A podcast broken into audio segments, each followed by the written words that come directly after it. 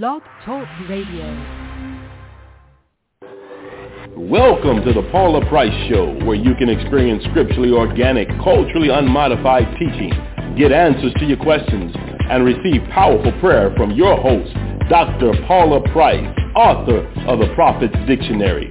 Tune in now and get ready for an exciting time of encouragement and transformation. Welcome your host, Dr. Paula Price.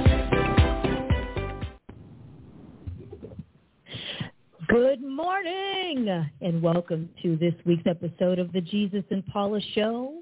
We're back on our regular set. The internet is worked out. My God, I feel like we's a God of miracles, signs, and wonders all over again.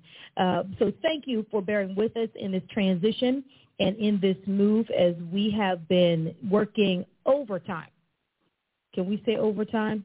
Overtime to make this happen. Uh, miracles don't happen overnight. I know some of them do. Uh, maybe like signing the paper happen in a moment, but everything leading up to that and after that is still in play. And I want to share with you today before we jump into today, this month, a few weeks away is the Tulsa Prophetic Training Institute at June 16th through the 19th, 2021, right here at the Embassy in Tulsa, Oklahoma. And also every Sunday at 10 a.m., we have the Congregation of the Mighty with Dr. Paula Price, 8 a.m. Sunday School with Prophet Angela Powers of The Force. And so we're going to go to a quick commercial break to give you information on both of those things. We'll be back in just a minute or two so you can get caught up and updated on what's happening right here at the embassy.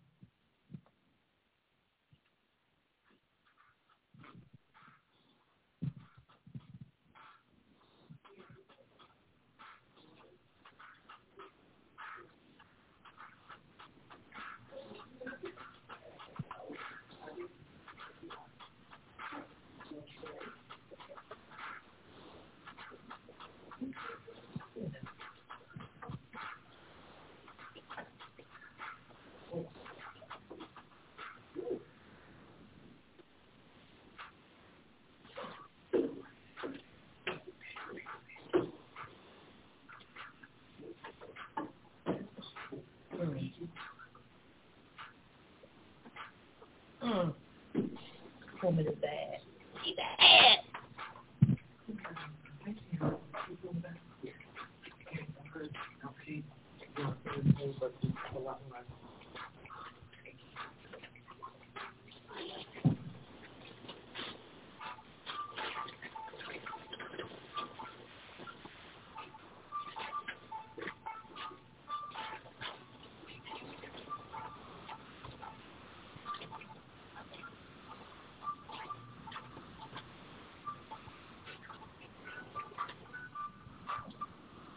And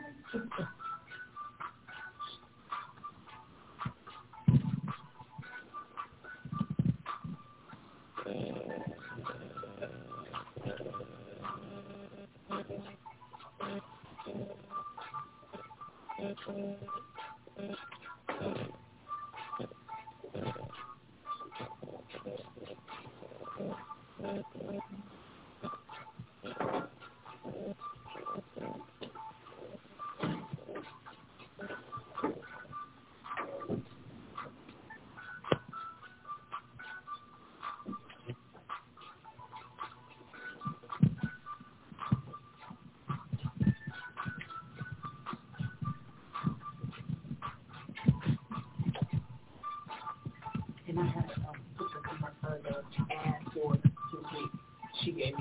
image, fifteen percent off of Life Advisors.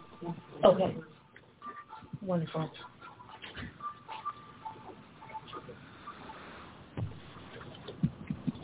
And we're back. Wanted to get you informed on what's going on right here at the embassy. Why do you want to come to the Tulsa Prophetic Training Institute?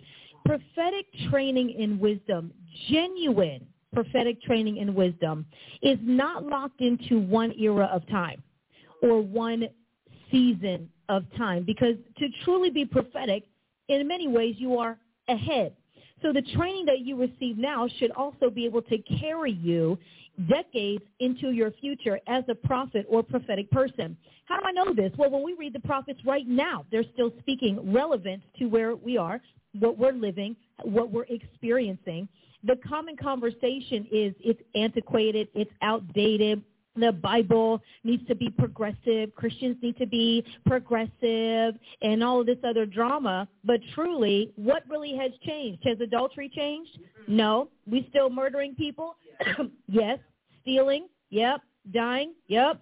Illness still need healing? Yep. That's still happening. Nations warring against each other? Still warring against each other. Devils jumping in and out of flesh, still jumping in and out of flesh. Okay, people praising and worshiping somebody or something, somebody's deity. Yep. So how much has changed? We act like in Christendom, standards and protocols for how we serve our God is different from every other God. Every God has the way they want to be worshipped every single one. And as you go through prophetic training that is genuine, five years from then, 10 years from then, 20 years from then, you can look back and say, whoa, I can still use that today. How do I know? I'm under and have been under strong prophetic training. I left my tablet at home, had that thing in my hand too, and thought, oh, I don't think I need this today. I don't know what I was thinking. It's Thursday, all right? And, and so I grabbed a journal out of my office, and I looked at it, and I thought – when was I writing in this? 2012. Mm. Prophetic training notes from 2012. I'm going to share some with you today just to prove the point. Are you ready? Okay. And everybody's like, yes. Prophetic training with the one and only, the Dr. Paula Price. Uh, Dr. Paula Price, I love it. Some of our young people. Hi, Dr. Paula Price. When she's walking through the church. And in this, in 2012, she prophesied to somebody that was in our organization. She said, I had a dream about you, and this is the spirit that was coming to seduce you, and this is what it looked like, and this is how it will show up. Very interesting because the season in which things play out is never the season in which it starts. Seed time and harvest. We think seed time and harvest is just for food or fruit and things like that. But harvest time is a harvest on everything that's in the ground. Mm. When when things start popping up out of the ground, that's when you see what seeds are actually in there. So not just the ones that you want come to fruition. It's the ones that are there. Which is why you can sow a seed in a bad relationship in one season and you think you've walked away and you move on and you find out you have an STD you find out you're pregnant. You find out this person has wrecked your credit, and you're going to have to repair a lot for a long time after that season is over because the harvest time has come on those actions, which is why saying you're sorry is never enough. Saying you're sorry doesn't wipe away the slate. Come on. Repenting doesn't wipe away the slate. There are people who commit heinous crimes. They are forgiven by the family. I mean, the family genuinely is like, I forgive you for killing my child. But the penal system says you're going to jail because a price still has to be paid for the life that was taken. And many times we think if we say we're sorry, if we repent, that means that everything that we did and the consequences of it are wiped clean. And so in 2012, Dr. Price gave this very involved, detailed dream to somebody, and please don't act, please don't try and guess who. Okay, been around for 21 years. A lot of people have been around, okay? So, oh, I know who that is. Unless you were in the room with the two other people that were with us, you really don't know. So please don't try and guess. Even with the last couple of years, please don't try and guess because that's not what this moment is about. Amen. And you're probably going to be wrong anyway. And, and and gave that word. But when you don't really believe a word is true, you won't do anything with that word. We act like poor prophetic training. We act like the word does the work. I got this prophecy. It didn't come to pass. God must have missed it. Uh, our favorite line, the prophet missed it. I mean, I pray for prophets. I was one for a long time. I was like, pray for myself. I pray for prophets because people mess over God's word all the time and they get blamed. That prophet gave a false word because it said by 2010 I was going to be in this place and that place. I was going to be out of debt. I'm still in debt. I w- what have you done to get out of debt? Come on now. Have you been working on your credit score? What? Have you changed your spending habits? Huh? Did you cut up your credit cards? So you've been doing the same thing and you want the word of the Lord, the prophecy, to do the work for you. Prophecy does not do the work for you. It lets you know what work you should be doing. That's what the prophecy lets you know. Where you need to put your focus, your money, your attention, your energy, your resources, your family, your business. That's what prophecy does. It doesn't replace what you have to do. It tells you this is what you should do. This is what you need to do. This is what God has ordained for you to be prosperous or to be damaging. He might tell five people in the room, you need to start a business, you need to start a business, you need to start one man, you have an idea, and he says, you stay right on your job. No! I don't want to stay on my job. My boss is a devil. My coworkers, they just full of mess. I just, I know that's not God because he wouldn't have me in that kind of environment. Uh, what he doesn't want you to be is homeless on the street. Come on now. That's his priority. Paycheck is his priority, okay? Car in the driveway or on the street outside of your place. That is his priority because he knows you don't have the discipline to do your business. He might know this just isn't the season where your business will prosper. Work on it. Nope, you stay there two more years. That's not God. That prophet looked at me and judged me based on the way I looked, and they just and, and all of a sudden, all of a sudden, the prophet who was so right with the person in front of you is so wrong with you because you don't like what they said. You don't agree with what they said. Your disagreement with a genuine word from the Lord does not negate that word. Did we grow up in a house where we didn't agree with what our parents said about us in discipline? And what did it matter? It didn't. And in fact, the more you push back, the more painful it was, at least in my house. Remember one day my mom said to my brother, if you break one more glass washing these dishes, it's going to be the last glass you break in your life. Because you will still, you will still do the, you will, your disagreement with having to have chores is not going to negate the mandate of chores. And if you think breaking all my good things is going to change my mind, I'm going to break you. And so a lot of times we think a bad attitude is going to change God's mind, like kids. If I slam my door, if I show my disapproval, then God will change his mind. And that's not how any of this works. I love that commercial. That's not how any of this works. And so the word of the Lord went out about this person. And I thought, what year is this? It was January of 2012. And it took years for that word to play out. And it played out exactly the way Dr. Price said. She prophesied to somebody in 2009. 2009. If you don't get this particular root out of your heart, a perfect set of circumstances, including an out-of-town minister coming to prophesy to them according to their heart, got them right out of the way and right out of their place, right out of their inheritance, the whole nine. So you can't think somebody gave you a word and you didn't like it, especially if it was about something you needed to change, because bless God, all the patterns that I'm finding in these prophecies as I'm going through my archives are prophecies that the receiver did not agree with them. In denial, lying to themselves about where they really were in their heart. The heart is wicked. Who who can know it? It's exceedingly. I mean, it just tells you. The word tells you all over the place that the heart is a hot mess. It really is. That's why he gives us a new one when we get saved. And they did not agree. They didn't think it was them. You're trying to be controlling. We're always going to throw the control element out there when we want to be rebellious. You know you never accuse somebody of being controlling, really, unless you want to be rebellious. And I'm talking about when you're in a, in a righteous place, not when you're with somebody who is genuinely controlling. And so it took a decade for some of these things to fully play out. But it was still true. And she broke down point for point. So I want to encourage all of you to go back and visit your prophetic words. Visit what God has said to you, especially because we're going to jump at prosperity prophecies. Yes, I'm going to rehearse them, Prophet Angela. I'm going to put them to music, Prophet Angela. Oh, yes, because the woman of God gave me a real word. We don't like to go back to those words warning us that we're about to drive us and our whole lives off of a cliff.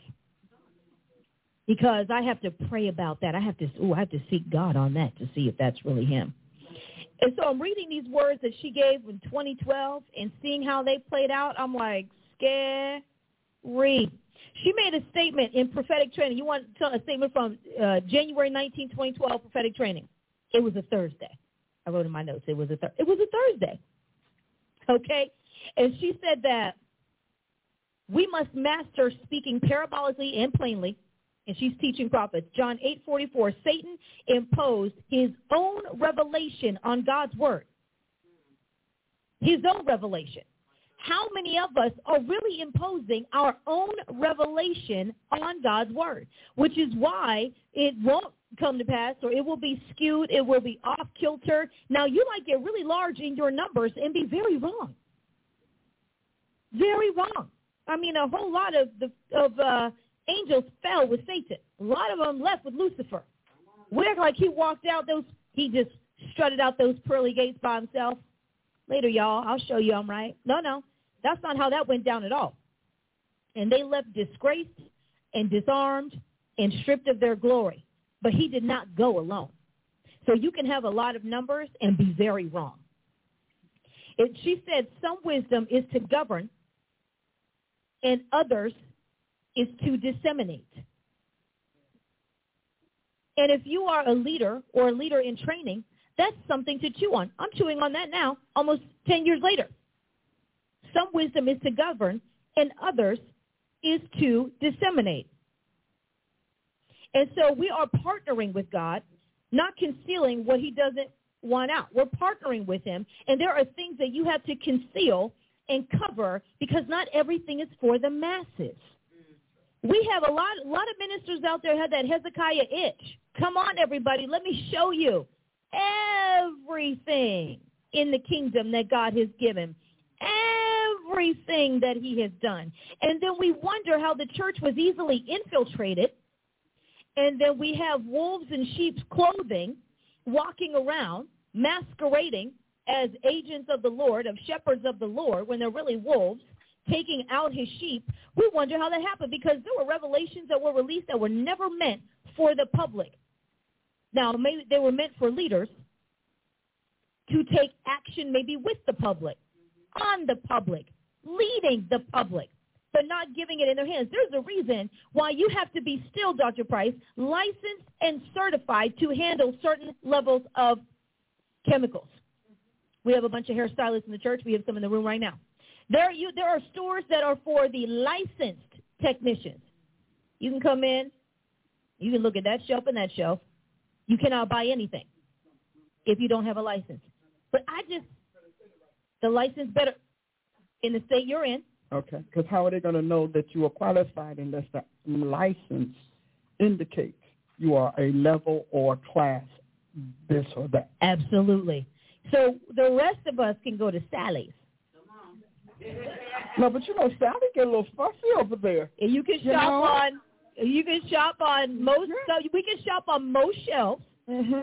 But Sally can got shop on-. Yeah, yeah, we can shop on both. But see, when you have a license, you have access to another inventory room. They'll say, "Oh, come on back here." You're like, "Well, what's back there?" Who knew you had a back there? Sally. You have a back room. Yes. There's another Oh, level of relaxer. Let's talk about that. The I just- professional I- I- relaxer that the common man, your hair will be in the sink. Because All right. I don't have that. it will be. Mm-mm. all right. I'm, I'm with there on that. you Okay. And so it's like, no, no, you have to have that. And so we, because we have marginalized titles, marginalized people, uh, nobody's better than anybody else, and because of it, we're just going to flatly release everything to the open market on the public. A lot of this has been mishandled, mismanaged. We've seen some explosions. It's like somebody working with chemicals. You have no idea what you're doing. I watched a YouTube video. Okay. And you just blew up your whole garage. Because and lost your eyebrows. it's always the eyebrows. You lose your Yeah, eyebrows. it's always the You lose your eyebrows. eyebrows. I don't understand. But your eyebrows, Ah. They are sacrificed. Your face is no longer framed the way God made you. Like I'm like, but what is okay? The what is the eyebrows? You always lose your eyebrows, That's the and they take forever to grow back. That's isn't that the truth? The hair that you really want, where you at? And the hair that you're like, why? Oh, you here again? Yeah, always, always in a whole other place. I just don't even understand. When I get to have me and Jesus going to talk about that. I was like, now, honey, uh, sweetheart, I'm gonna need you to help me understand why the hair that used to grow so thickly up here now grows thickly. Right, right. I'm like, God, what is that? What what is that? And I do. I ask him. I, you know, all he can say is I ain't answering, and sometimes I, I get the message when he doesn't answer. It's kind of mean a little something, you know, like, oh, so you're not answering me? Okay. no, Mm-mm. he's like, hmm. like, I want to know. I wants to know. I said, uh-uh, no. Help me, God. But anyway, I'm excited. I appreciate. You want to see what I got over here? You know, she wants to see, because I don't tell her. I like to be surprised with everyone else. hmm And she does well at it, really well at being surprised. Not that I would know what you're about to say anyway, if I looked on your slide. I mean, I had somebody who once thought that I did Dr. Price's PowerPoint, and this was like 10 years ago. I said, you're funny. How would I, well, don't you do uh, Dr. Price's no, PowerPoint? I do my I mean, I just assume. How in the world do you think I could string together that revelation to make a PowerPoint? uh-uh. No, I we we do not do her PowerPoint. She does her own. Oh, we have some tech issues here. Okay, Oh, a little bit. A little Uh, bit. We're back in our studio, we are. you know. Yay. She said here that uh, now this was a prayer in January 19th, 2012. Guardianship and risk management is what we were learning in our prayer session. Guardianship and risk management. Mm. And she said, you don't want to be a one-sided leader. It's not about what you have to say. It's about what the audience needs to hear. Mm. And that's true even in marketing. In marketing, they'll tell you, you know how you want to sell your product, but what does the general population need to hear in order to even look at what you're selling? And so with this statement, she was teaching us that leadership is not about us getting out there just saying just saying it. Say what's on your mind. Say what's on your heart. But what does your audience need to hear? And she, especially back then, because this was almost 10 years ago, bless your patient heart, Dr. Price. You're so patient. My God, somebody get her an award right now. Uh, the things that we put this apostle through. I can be honest, I was there. and so she was teaching us that you getting on a microphone is not about you rambling until you feel empty. How many people have we heard say, just talk until you're empty? I just came now. Mm-hmm. There is, you have to be on assignment and not leave something behind. There is that where God will send you, this is your assignment. You need to do all these points and then you're done.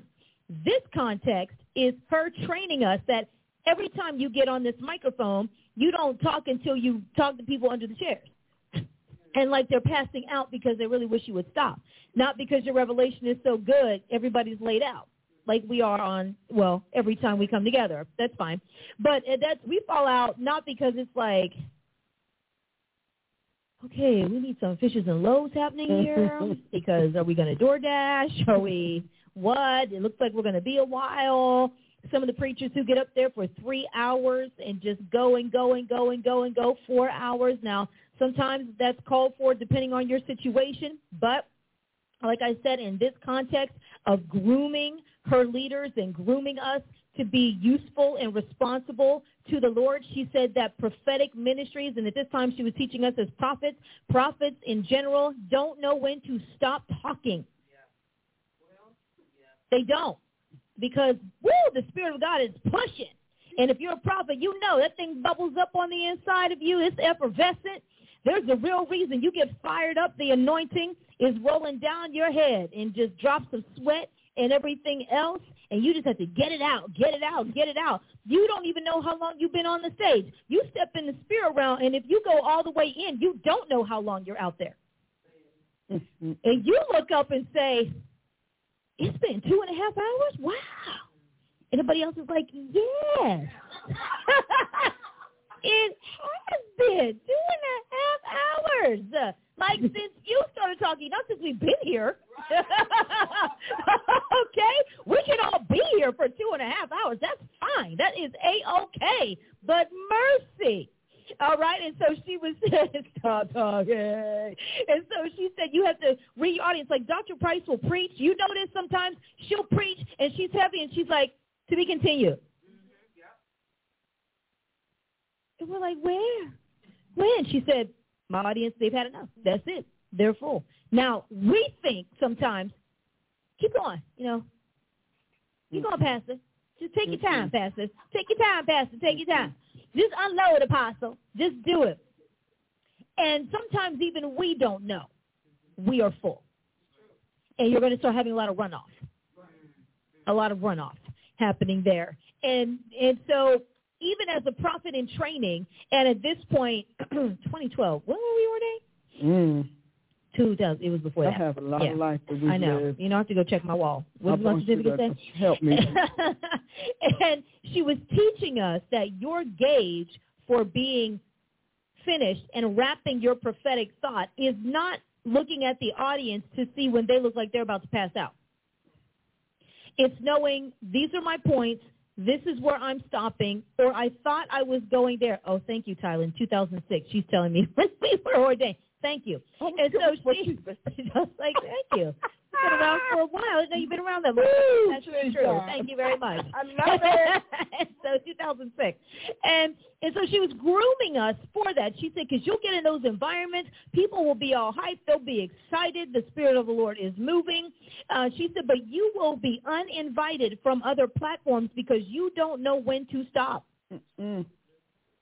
The speaker tells you you have 45 minutes. You go 90 minutes. You go 50 minutes. And don't be somewhere that's broadcasting. Oh Lord. You have no wiggle room on broadcasting. No, no, wiggle room.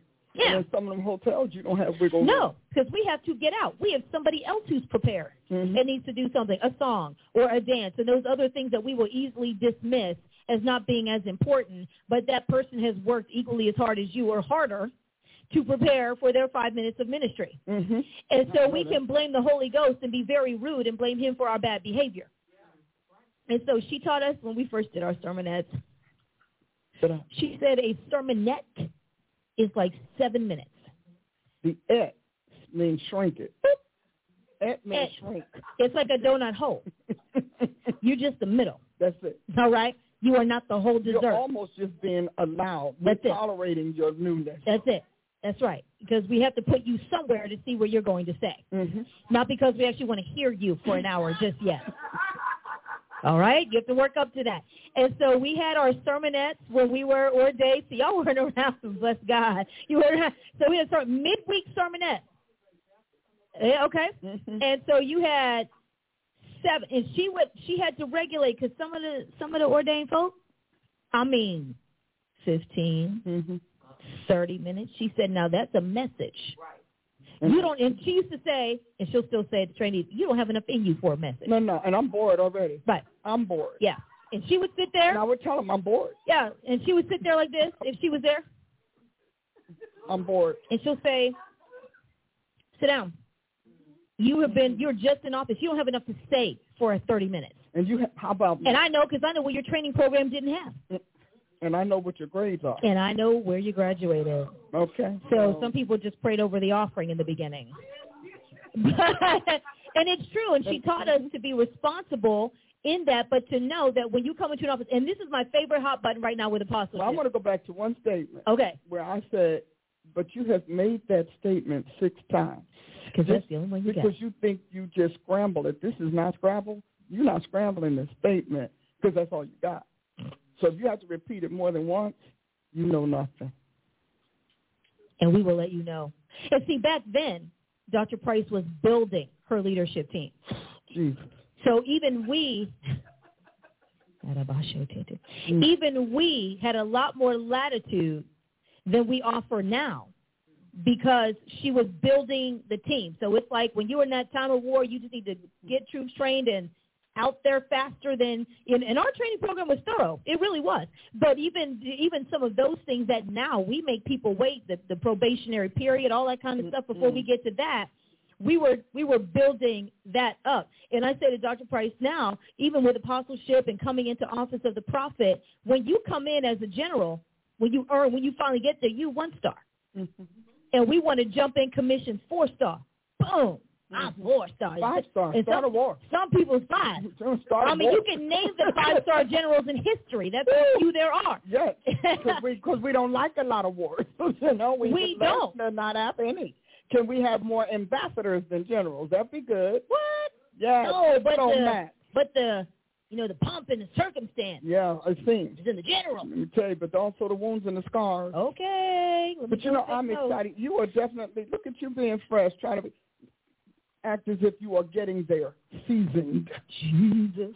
But you know, I, one of the things that I will say over and over again: if you want to be close to me, don't be dumb, don't be lazy, don't be slothful, and don't be undisciplined. Don't be difficult. So if you're difficult, I don't. I got. I have to. My whole career is di- dealing with difficulty. I don't need it in my rank. So if you're difficult, I'm not going to use you because I can't take you seriously, and I can't take you seriously because you don't take you seriously. Because when you take yourself seriously, you present the best of you, not the worst of you. You want people to walk away with a good impression, Mm-hmm. not scars and burns. Oh. So I just need you. So you all remember I said a, a social media act as if you heard me, because you can talk about me being hard all day long. But let me tell you why I'm hard. I'm hard because literally, you know, inflammatory people are very thin-skinned. That's why they're, you know, I mean, kerosene, Yeah. gasoline, if they're inflammatory, but you know they're thin liquids. Yeah, they are. What puts them out is density. When we put that foam on that fire.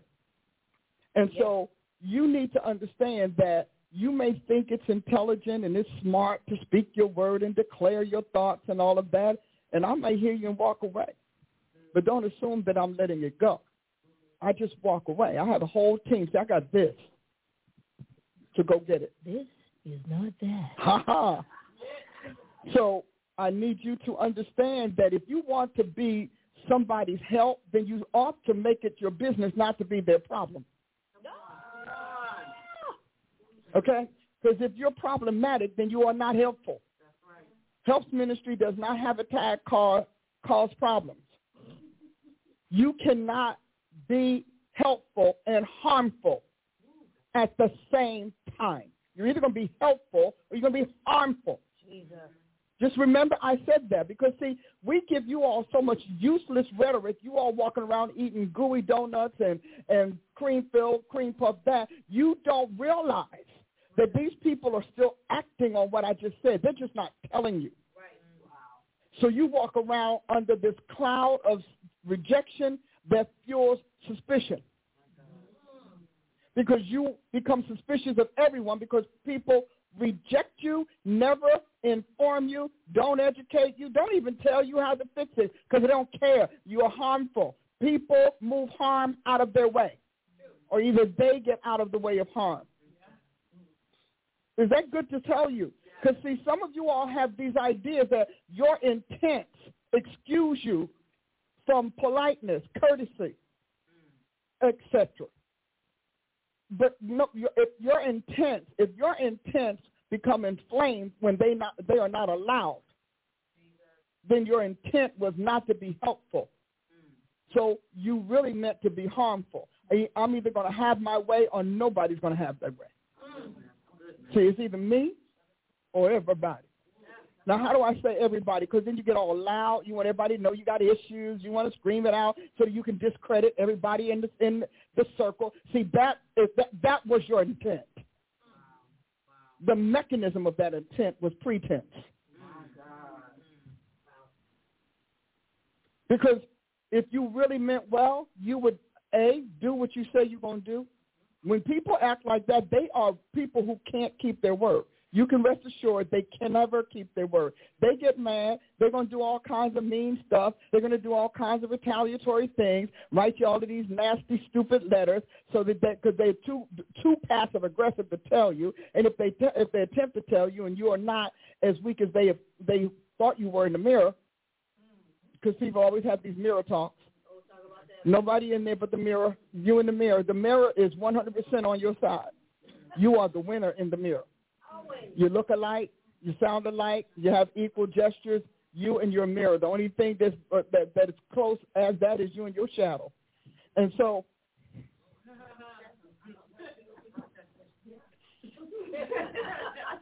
So you have these mirror conversations, and then you go and you step up on somebody, especially a leader, and you think you're gonna win because you won in the mirror. And but, yeah, don't. But it has a mirror.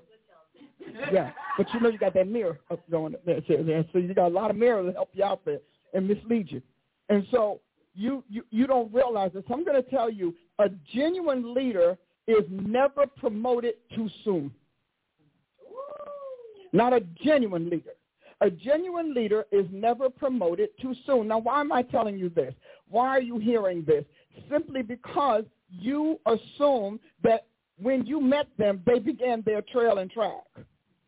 So you're treating them based on how you meet them. But a genuine leader will tell you, I'm not ready. I need more. I know this is very prestigious. I don't want to mess it up. This may be my only shot or my personal favorite. I don't want people to know me or remember, uh, remember me this way in my error, in my mistakes. So a genuine leader, an egotistical leader always wants to bypass readiness because they feel that what they were what they brought into the world is sufficient for all the world needs. And so today, that is that's the difference between charismatic. When you think about a person and their charisma, that charisma can can produce conceit and antagonism, and you name it, arrogance, all that. All of that are people who sidestepped the training. They may have read the textbooks. They did all of that, but they never believed they needed it. So they, so their education was more for compliance than capability or competence. Wow. Because rash people, hasty people want to be in leadership. They, I want to come in the door. I came to your church two Sundays in a row. I need to be with you. I don't know why. I got people who've been with me for all these years and they're not with me. I'm still making them knock on the door, come around the back and carrying on because you know. Mm. So you have to recognize that people are not leaders. They don't become leaders when you meet them. And when you sit down and listen to their stories, you realize most leaders not only have a story or a testimony, they have a path. They have a track.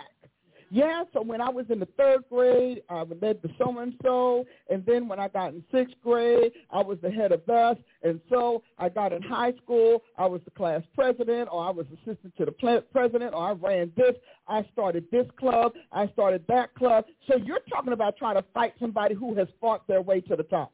Come on. Did you want to hit bell? I just thought you might feel better. See, true leaders are not novices, and they're not novices because they are also not afraid. They're not taken off guard because you're having a tantrum. They had to defeat the spirit of tantrum to get to the next level. They had to deal with ugly people and ugly stuff. Those people didn't get there like that, and they had to deal with the wounds that come with it and the wisdom that come from the wounds. Because you know, Jesus by his stripes he learned some stuff. Yeah. Okay, he didn't just learn it in class. He didn't learn, just learn it as he strutted down the, the, the roadways, the highways and hedges, presenting the gospel. So you have it in your mind that you know stuff because you read a book, you went to a couple of conferences, maybe a few people let you carry some luggage and some water pitcher. Oh. no, no, no, water pitcher. You know. And so you misassess, and you always will misassess if you if you run on what you know and don't care about what you should know. So, uh huh. Did you? I'm gonna, I'm gonna give you a little.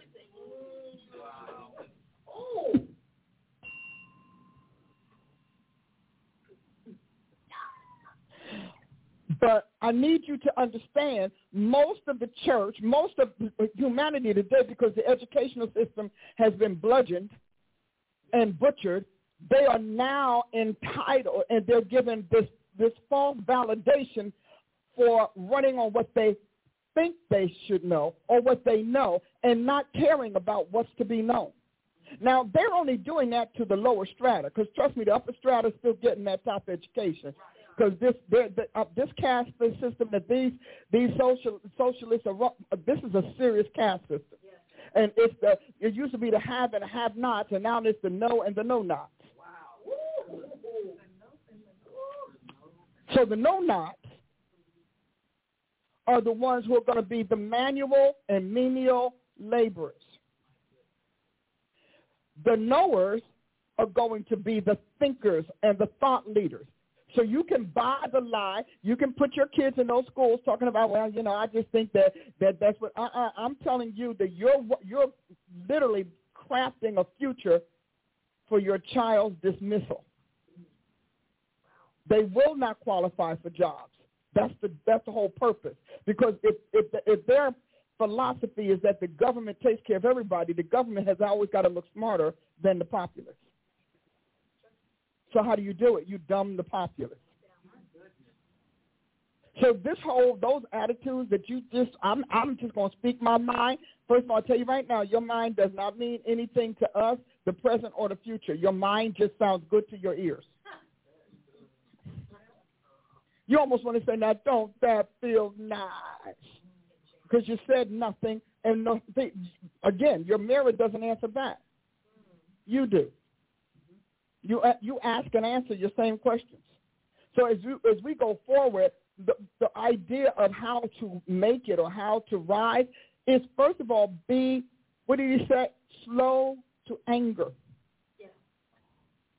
Slow to speak.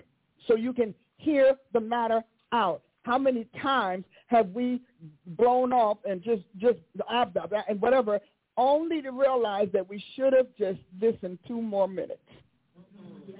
Just two. Sometimes just two more seconds. We talked about, you know, how often people tell folk off in emails and tell people off in text based on your empty mind. Why do I know your mind is empty? Because your emotions are taking its place.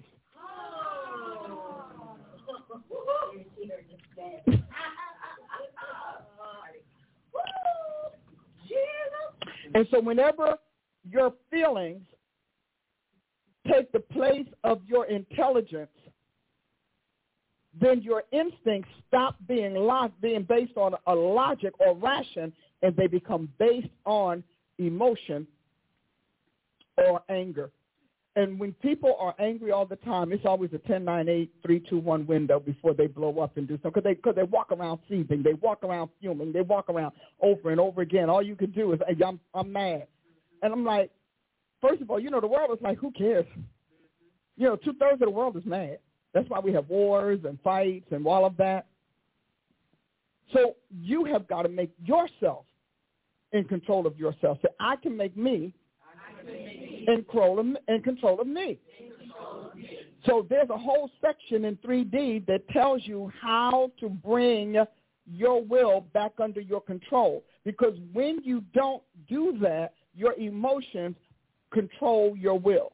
They steer your will. And that is what destroyers, that is what bullies, that is what oppressors, captors, and enslavers rely on. They need your will to be up for grabs. And what puts your will up for grabs more than emotional sentiment? I mean, just look at what we just went through with the whole the whole centennial thing. a time that should have been for cleansing and healing and purging was actually refueling for anger and future rage. It was a refueling. Because the emotions are acting as if they have the intelligence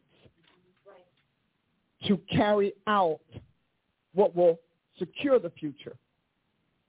And that didn't happen.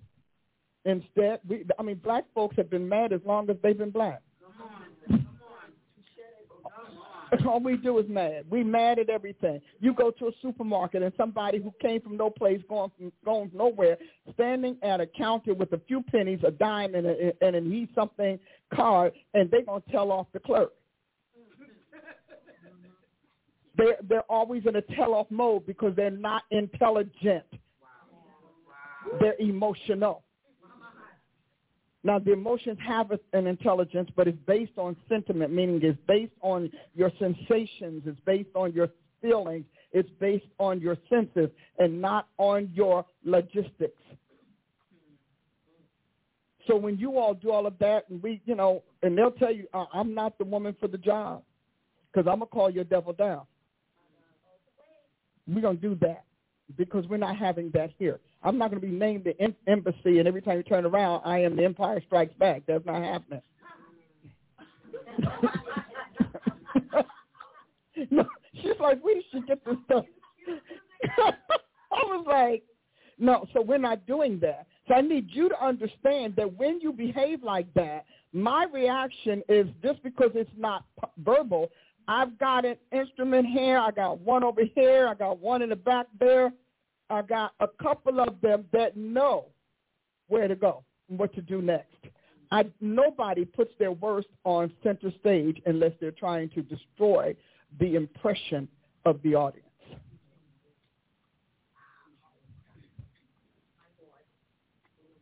Isn't God a sugar? So I need you to be very clear on who we are. So when you see that, and then you got to get big and bad. Uh-uh, don't touch me. Don't shut me up. Let me tell you something. I'm calling security. My own security is not going to let you wreck what I built. Come on, come on. Now, I don't mind. We're going to put you in some therapy. We're going to put you in some whatever. And if you're and, and, and if and if that doesn't work, we're going to put you in somebody's van. but you're going in something. you're going in something. Okay? That's right. We call the people. We got some wonderful people in this city, and we call them. You all don't know that we do, but we do. So you can grandstand if you want to. Now we we're going to teach you about expressing yourself, conflict resolution. You know, we got some great counselors here. We really have some good people here who can train you. We can train you. Ale. Okay, but understand, rage doesn't reign here not here. And it takes all of us saying we don't want it. It took the majority of Oklahoma to say, but we don't want this because this ain't that. It's, uh, no. Uh, I, I, did you notice? I picked up on it.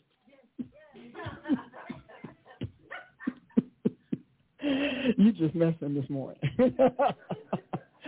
but so, but but part of that is because people have been misled and miseducated about who and what God is. Many people are angry because they thought God was going to use them in their raw state. And he was not going to take them as they are. Just because God saves you as you are doesn't mean he uses you as you are. Because who would do that? Why would Paul say lay hands on no one rashly? Uh, that means don't put people in position impulsively, spontaneously. Have a track record. Know them that labor among you speaks to actually having a way to know them. Knowing them through training, knowing them through Uh, education, knowing them through life trials, knowing them through assessment. See, we just, because of the primitivity of how a lot of this charismatic came back online in the Holy Ghost, that primitivity made people think that the rawer you were, you know, the most uneducated you are, the most impulsive you were, or the most emotional you were, it made them think that that was how God works or how God uses his people. How many of you know that's not how God is? God made his son. Now, Jesus is the son of God. The son of God. He and he came to earth to, to be the son of man and become the servant of God. And for 30 years, we didn't know who he was.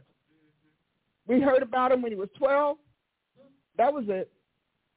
And all of those years, he had to learn how to be human. Because he came, remember, I only know God. That's the realm I'm in. He had to learn how to be human. He literally had to become the physical, physical model of the template he was making. And God did not, when Jesus was, uh, you know, first of all, he's off in the, they're trying to find him. He's 12 years old. He's debating with the rabbis and carrying on and blowing their mind at 12. But his father in heaven said, but you scared the parents that I gave you to. And since they know that you came directly from me and that you are directly my son, they were terrified that they had failed me. So I'm going to need you to pull back and wait till the day of your manifestation. Now you could say that Jesus was wrong. No, he wasn't wrong because God needed the planet to know and the spirits that were ruling the planets to know that he had arrived. But it wasn't for him to take center stage like so many preachers do.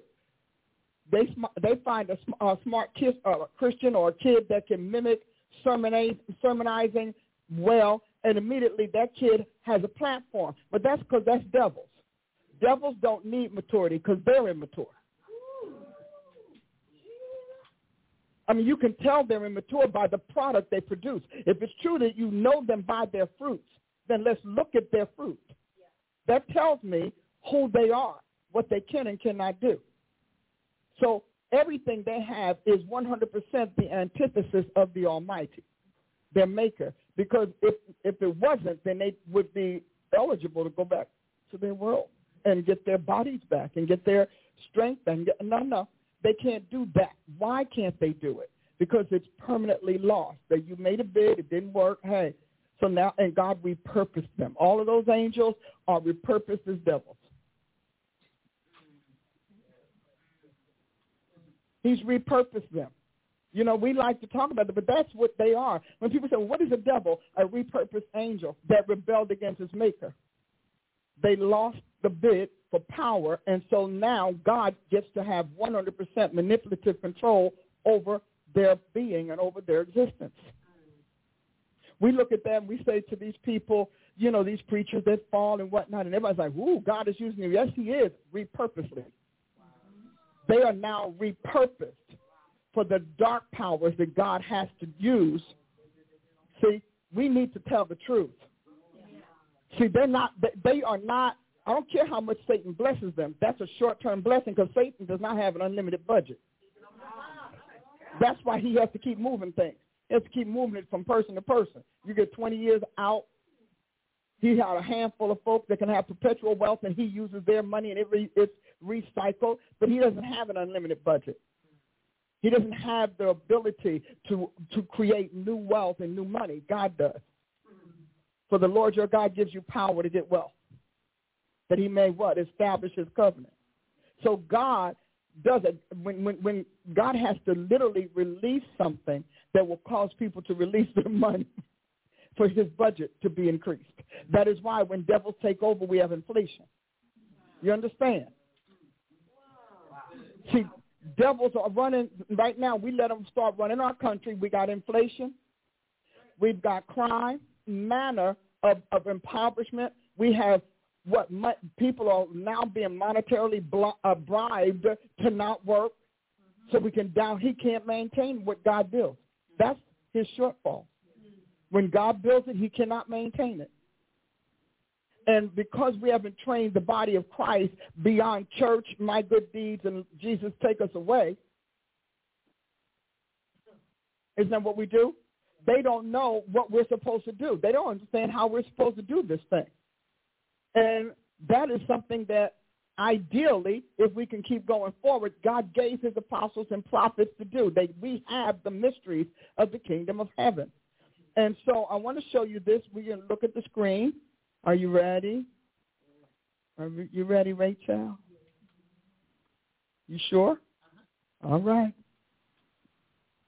We have our brandy new.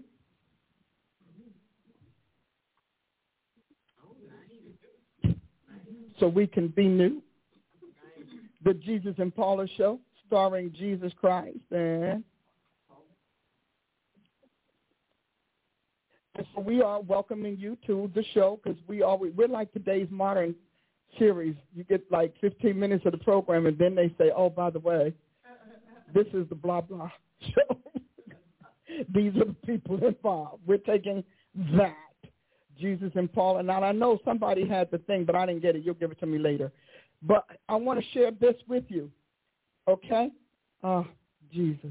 Is that man something? I just so, so love him.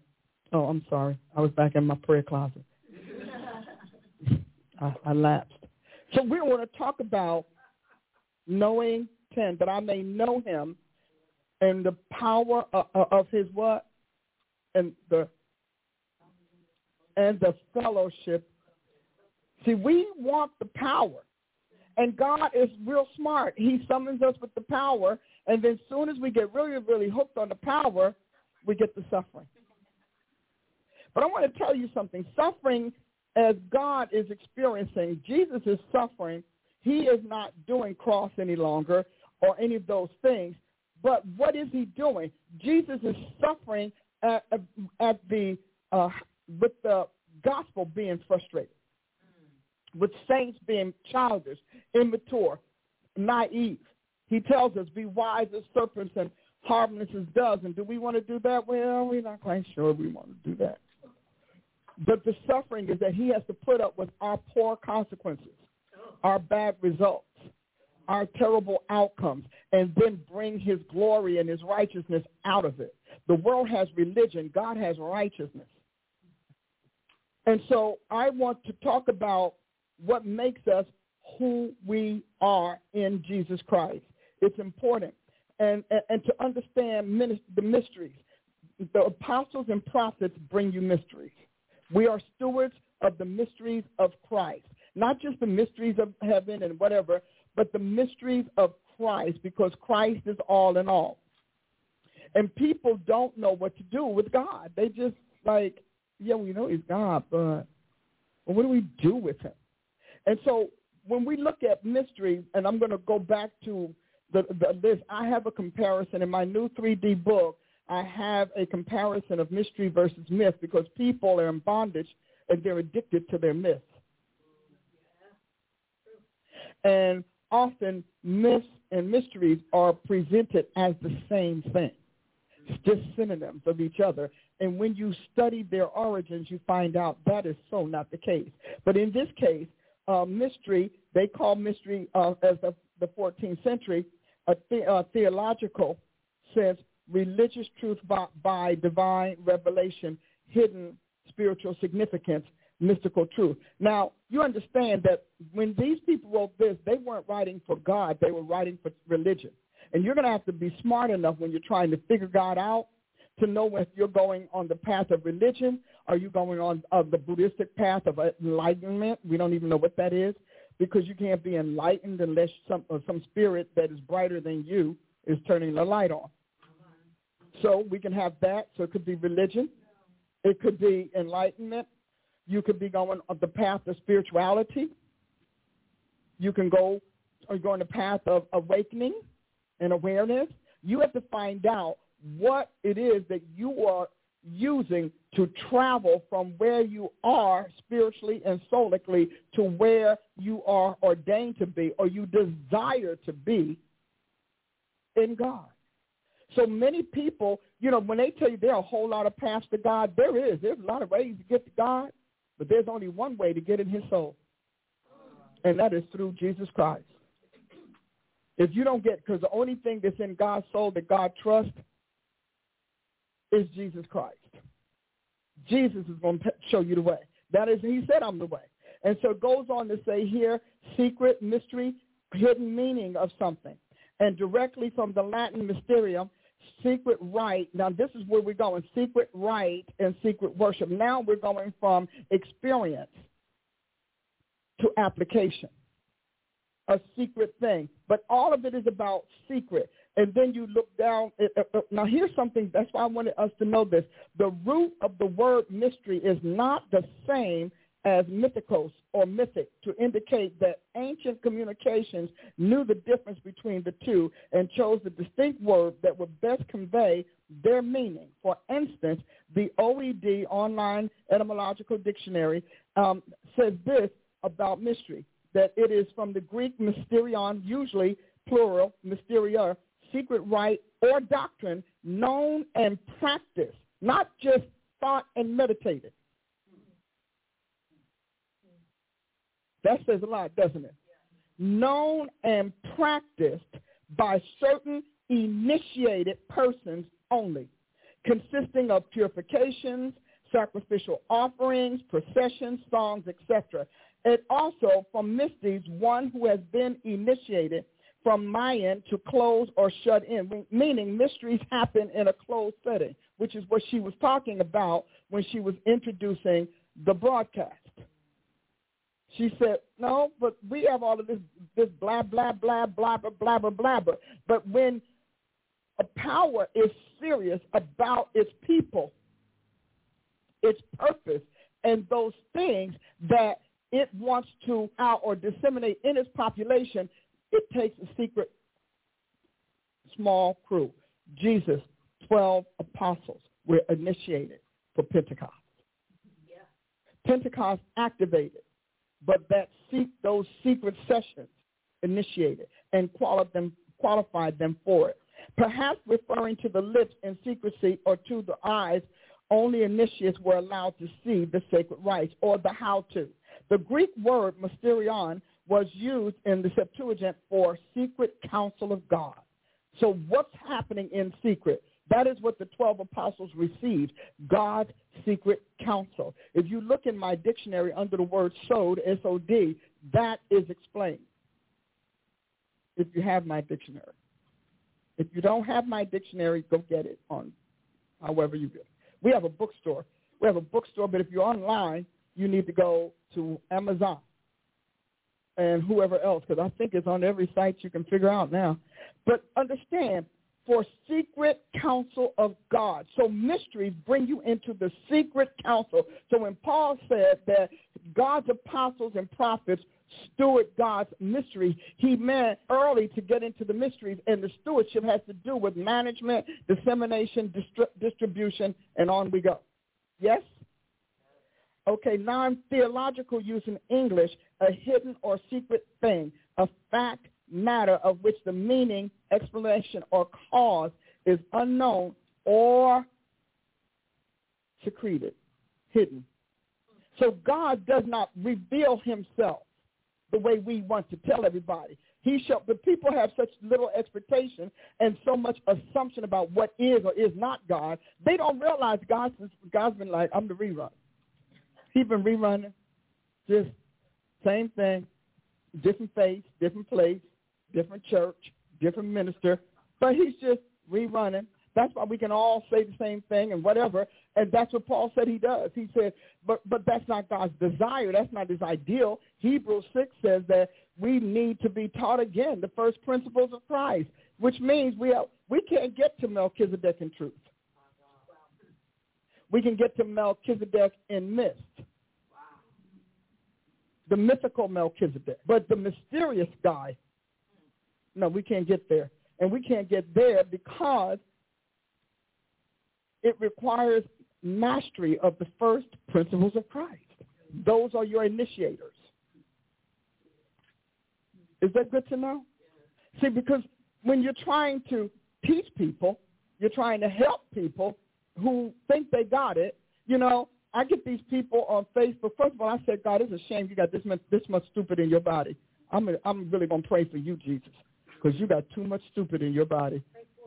Uh, uh, somebody got to pray for him because I'm telling you right now, Ooh, the stupid things that people say. And people don't want the truth because they assume the little they got is all. It's like you having a dinner party and plating all of the food and everybody eating what's on the plate, delighting in it, finding it nourishing and, and, and satisfying, and assuming that's all you have.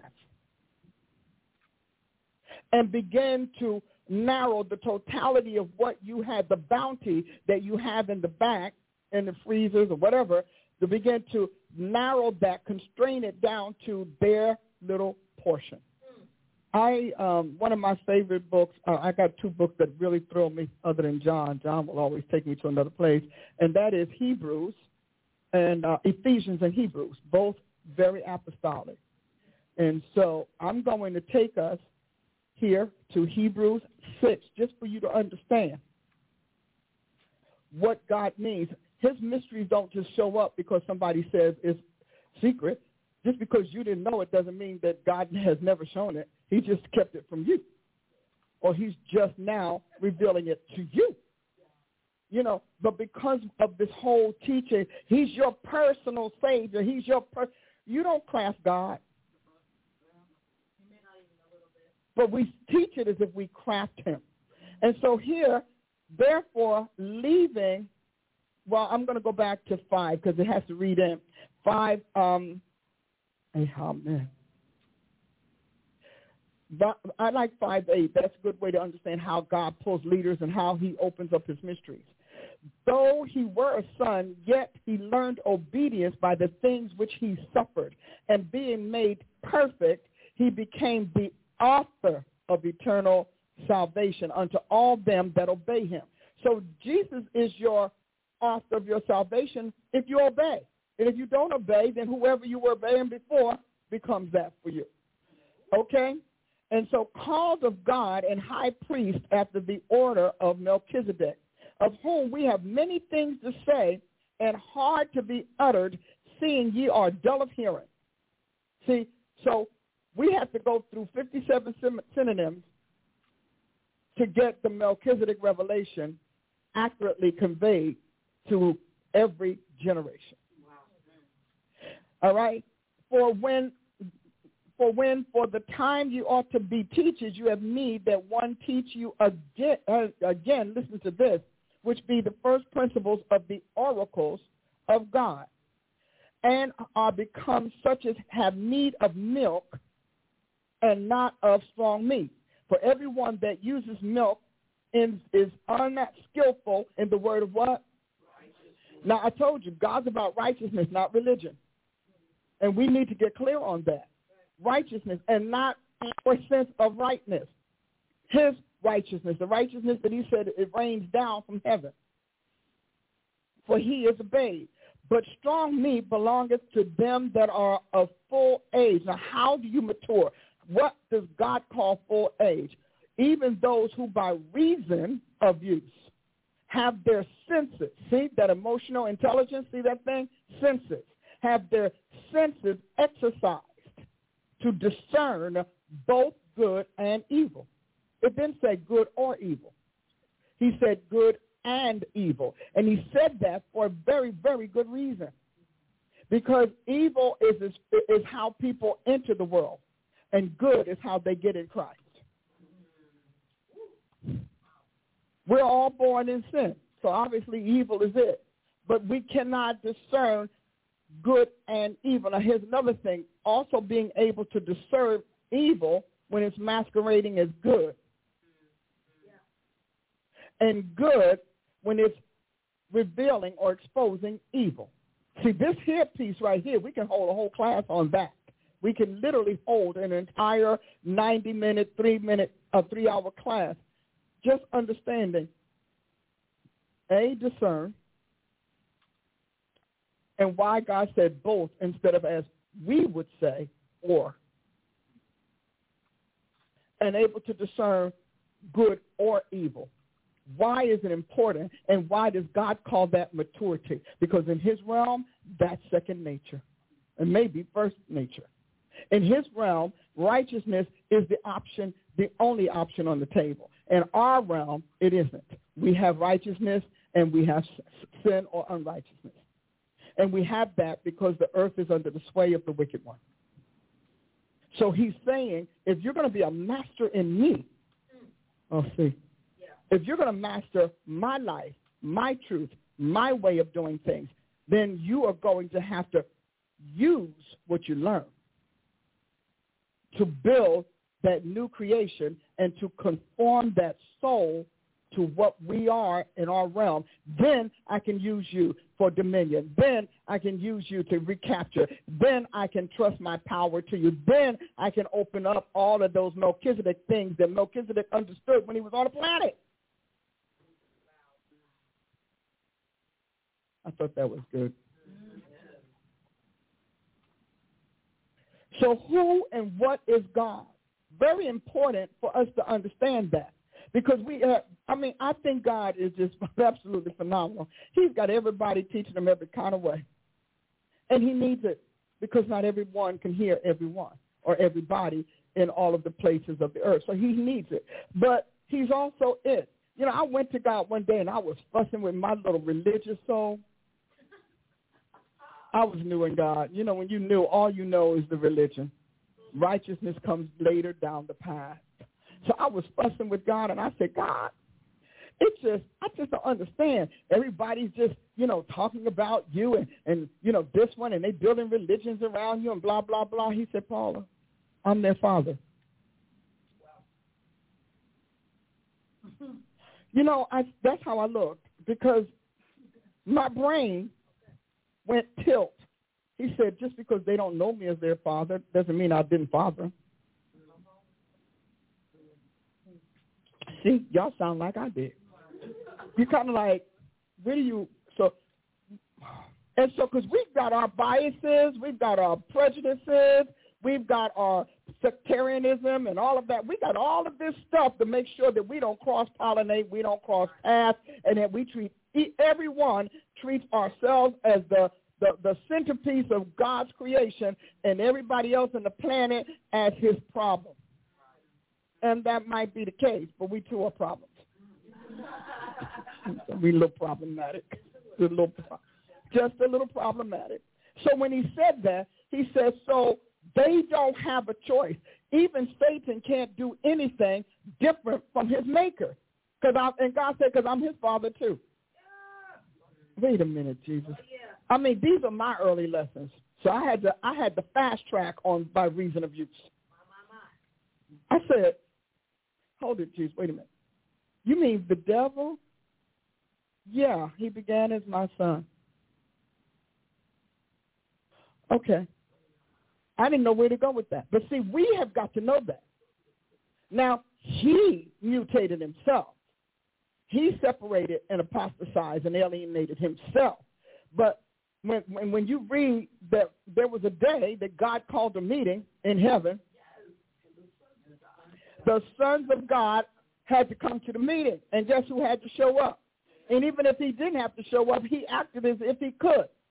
He acted as if he should. Now, I'd like to know what that meeting was because God sure blocked him in so many ways. But obviously more blocked now because of Christ. And he had to come. And God said, so where you come from? Can you? You, we can't even imagine God talking to the devil. Okay? And where you been and what you been up to? Okay? Since the last time we saw you. So he had to come. Judas had to be there so that he can understand the dark side of Christ's commission.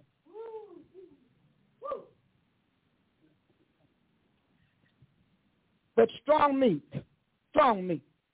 So he had to come to the meeting. Judas, and it was in Judas's best interest to do that. He just didn't stay with the, he didn't stay with the group. He didn't stay with the family. He came, got what he could get, and then went off to find out how he could sell it. I thought that I hit somebody. I'm a hit or something. Just said it. I got it. I got. Thank you. I need you to do something. But, but understand, we we think this word that God's word, or let me back up. We think that God's world is fractured and scattered and totally disconnected, and that God Almighty is 100% out of touch with every being that he brought into existence and incapable of getting into that. That is why we have stupid doctrines like, well, God didn't take that man, the devil took him. Yeah, Satan can do a lot of things discretionally because he has that discretionary authority to do it. So nobody's saying that. But you understand, Satan can't kill what God wants to live. He cannot. He does not have that authority. Otherwise, none of us would be here. That's a thought, isn't it? Shut up, Yeah, you know. Now, he's uh, Satan is like the switch in the yard, the belt that the, that hangs on the wall, the strap that's around the car. That's who he is. He said to him, you can test him, but don't touch his body. Okay, so you can touch his body, but do not take his life. So if the if the devil could have, don't you think he would have? He's a I mean he's a transgressor. He's a criminal. And he's a fugitive. That's why God is like, where you been? What you been up to? You know Jesus knew where he was.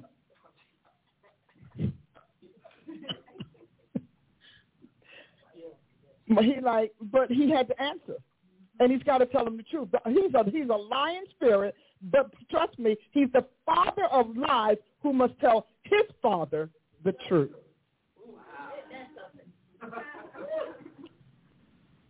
Mm. I needed a sip of coffee on that one. You have some. I got me a sip of coffee right here. I need you to think differently about the theology that we've been given, Satan cannot kill if God wants alive. God said, I kill. When I, the first time I heard that, I said, oh, God, he, no, no, no, God took me. Because, you know, Jesus is going to answer you according to what he wrote. And he said, but I kill and make alive. I make peace and cause calamity. I am God. That's why I'm Alpha and Omega. We want to, right now, the, the, the, religious devils who are trying to seduce the world want you to think that all destruction and chaos and mayhem are in their power and that God is weak and meek and totally impotent, like as if they kind of emptied him out when they left. That is why you have all of these stupid hero worship movies that make you know, yeah, but in the end, darkness wins. In the end, darkness didn't win. You can't win what you already lost.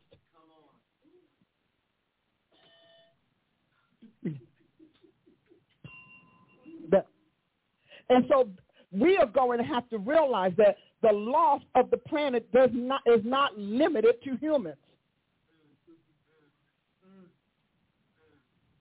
So I'm going to you you you understand? Are they flowing? Oh yes, so Hebrews chapter six. Remember, both good and evil. Now you're going to hear. You, I mean, they've got ridiculous philosophies about the, the the battle between good and evil. The battle between good and evil has nothing to do with what it once did. It is not the same battle. The battle between good and evil right, right now is God getting those who were in Christ before the foundation of the world to become like him. It's a battle for us. Heaven's won. We we like done. We did the cross. We did it all. We we we, we just waiting. Okay. Now that doesn't say that they're not having spiritual warfare. Please don't hear that. But you understand it said we wrestle not. It didn't say they wrestle not.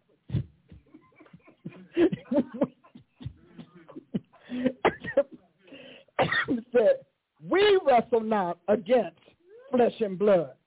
Heaven is like we're we're not wrestling, we're imposing. God has enacted the law, Pentecost, we're imposing it. The biggest issue God has is enough of folks like us to learn this and to teach it so that he can awaken his children from the bewitchment of devils. They keep telling you we it. No, no, no. Y'all not it. Because your, cause your daddy can't be it. All right. Therefore, Hebrews 6 1, therefore, leaving What did I do? Just seen you. What happened? You said the ball head.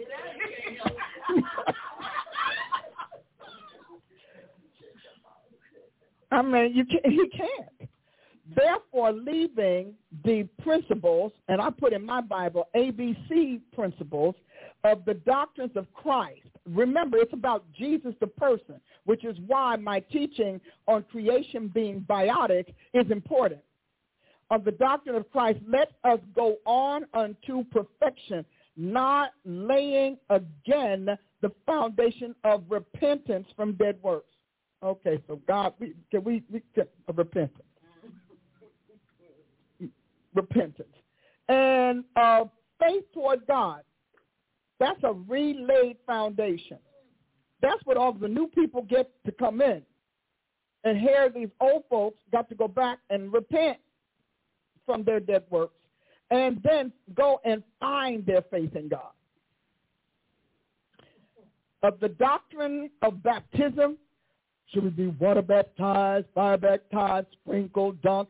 We don't know. And of laying on of hands, I don't believe in laying on of hands. Well, I think that everybody needs to have hands laid on them. If it's a deathbed repentance, probably not.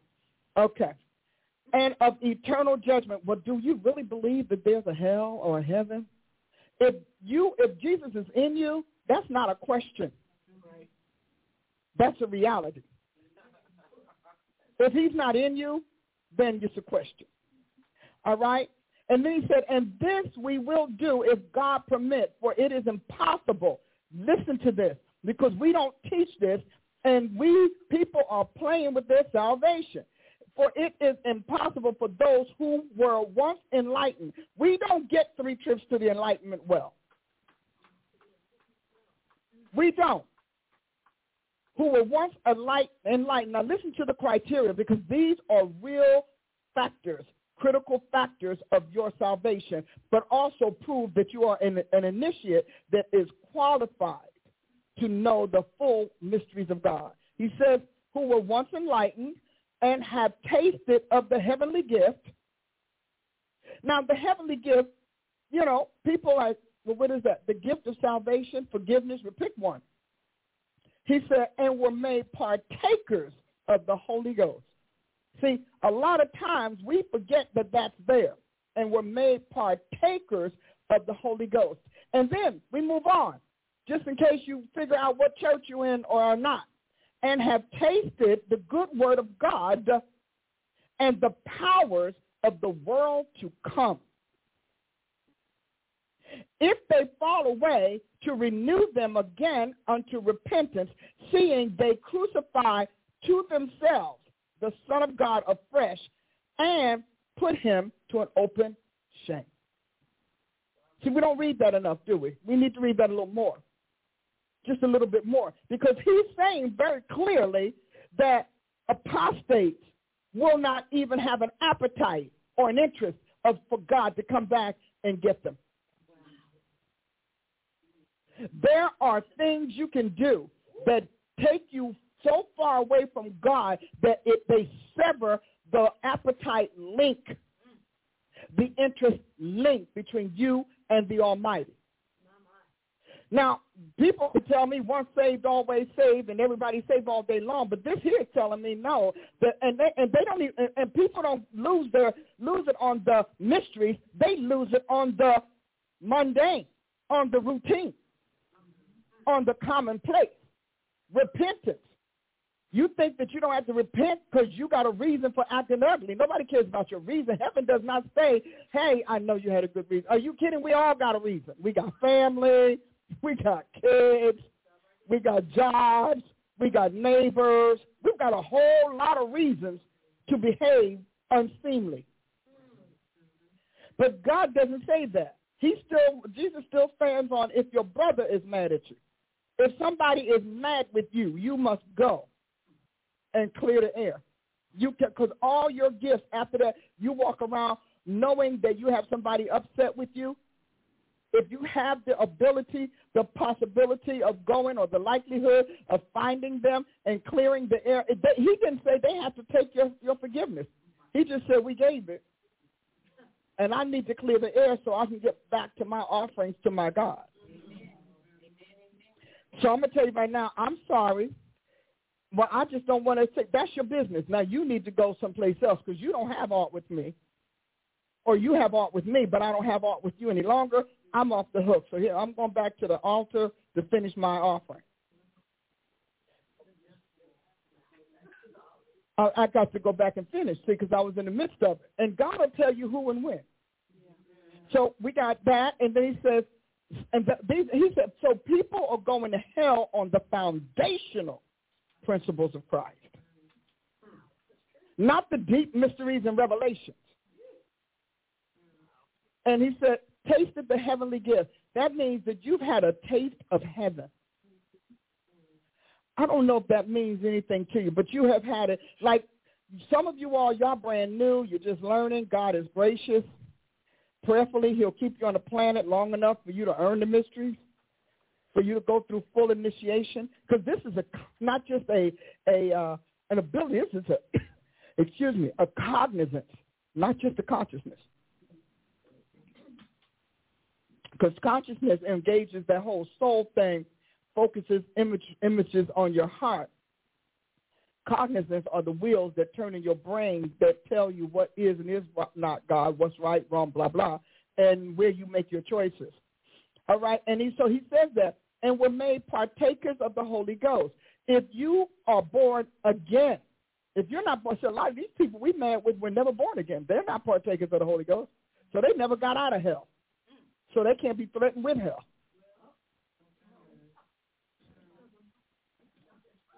Because your name is already on the rolls there. You're still marked for that. You're still a marked, a marked person or a marked soul for hell.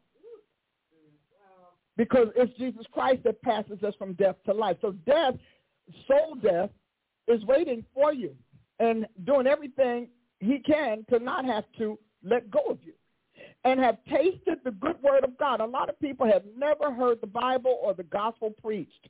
They they're, they're in churches where they get slogans. They got you know their pastors or motivational speakers. But what saved the soul is the power of the gospel and the name of Jesus. So we go we going down further down. It says so we, we we got that and the powers of the world to come. So you understand this is stage by stage by stage by stage by stage. Before we get to the deep things like God, how did you make the heavens and the earth? God is like, that is none of your business right now. Your major business is to be born from above. That's your major business.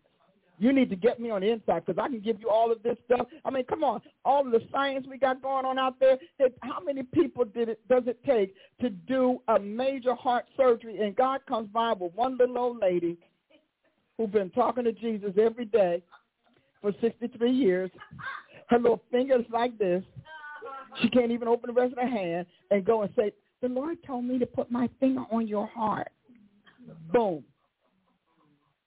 Hospital, institutions, you got them huge. Mobs of medical professionals, high experts, high technicians, and you got this little old lady in this little old church that nobody wants to come to, but her job is to go to that church and pray every single day. And she obeys God, and that little finger goes, in the name of Jesus, I command you to be made whole. No medical degree.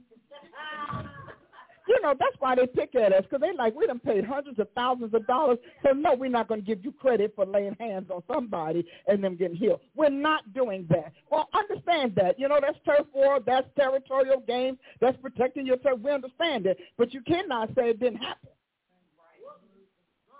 If this woman gets a whole, this woman passes through that little finger a whole new heart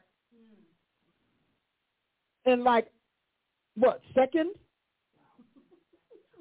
And the heart is brand new and probably will outlive the body that it's in. Why? Tasted the powers of the world to come. That, you know, because a lot of times people wonder, well, what does that mean? That means you know God heals, you know he delivers, you know you've had him heal, you've had him deliver, you've had him save you. Because he's saying because in our world, we don't have those problems, but we do hold the patent on their solutions. Go ahead, girl. You can't help it. Hit that Liberty Bell.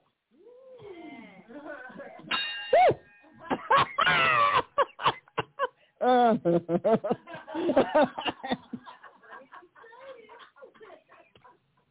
so when we when we thinking about God and when he says the powers of the age of the world to come, the way way back it used to say the age to come, but now they're saying the world to come. It's the same thing, but there is a power that it, and he knew a power was coming to the planet because it had come. But now it's manifesting itself. So God saved your job. That's the power of, because you know good and well you should be, your boss hates your guts and never done anything good for you and have never talked to you again after the blessing. Won't even talk, didn't talk to you before then, not talking to you after then. Huh. So you know that's the power of another world. And that is what we bring. That is who we are. That is why we do what we do, that we become vessels, excuse me, of the power of the world to come. Okay, I guess I have to get a little water. And not just, I'm just going to church to get my blessing. No, you're supposed to go to church to refuel so you can be a blessing.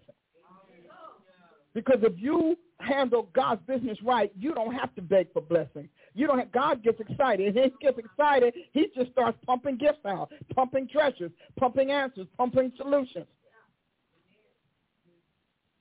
Because that's who he is. God steps up in your presence. He comes the full package. That means whatever is him and whatever deficit is in you or your world, those two collide and God supplies all your needs. People, this whole Satan's con- uh, contest with the saints, because he didn't have a contest with God. Everybody acts like it's with God. No, no, no. He doesn't know, no. Not when my Bible tells me that God can arrest him for a thousand years. You would think he'd hide, escape, something. But he has to go back into his cell for a thousand years. See, when I when I read, see, I started reading the, the other pieces, and I was like, wait a minute, Jesus. So God literally has him roaming. He's he's on a leash. His his leash is eternal and it's full of a wisdom we don't know. But he's on a leash because God knows we are here because God rules him. I told God said to me one day, he said, no, but I run devils. Yeah, I run them. I said, you do? Yep, I run devils and I run demons. They don't run me. I said, okay. Right. You know, I mean, you're talking about in Jude, Michael standing there. He's literally standing there arguing with the devil over Moses' body. Now, if he was all that formidable, he would have just took the body and left. He'd have, you know, taken Michael out, you know, disarmed him or something. Instead, we see Moses showing up on the Mount of Transfiguration to let us know who won the argument. Ah, because Mike is like, I'm not going back to my maker, a failure. God, he told me to bring Moses home. Because they understand God's words are this. We missed it because we are, you know, obviously we're learning, we're growing. But see, they understand that if God say go bring Moses back, he means by any means necessary. Because the, the issue, the instruction was not do your best. When you're at Michael's level, your best is it. And the only thing better than you is the Almighty. You're the best God's got. God did not send one of those lower angels. He sent Mike. Why did he send Mike? Because Mike had already cast Satan out of heaven. So, he, honey, he, he so so you understand? See, we have, you know, because the devil is punked people. You know, well, we can't be. No, no, no, no, no. So when God sends a Mike, you better understand the planet needs to bow. God, Jesus didn't even have to send him to come himself. He said, I got a Michael.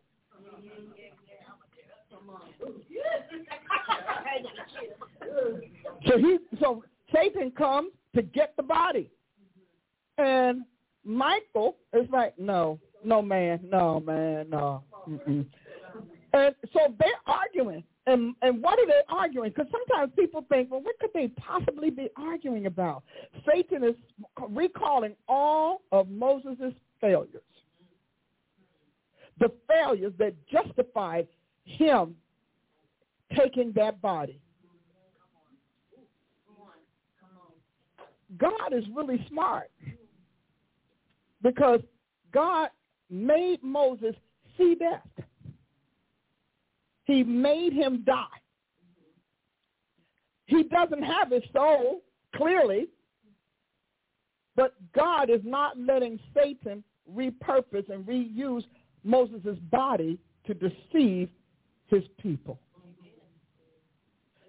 So he's not doing, I'm no, no, no, because Moses' soul, he's going to get a brand new body, or either God wanted to use that body to renovate it. I mean, he could because it was certainly upgraded by all of the exploits exploits that Moses had performed, had done in all of his days.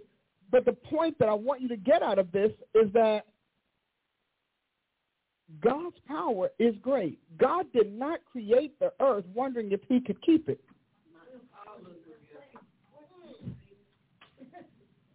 He did not create human beings hoping that he could keep them alive but being totally ill-equipped to redeem them.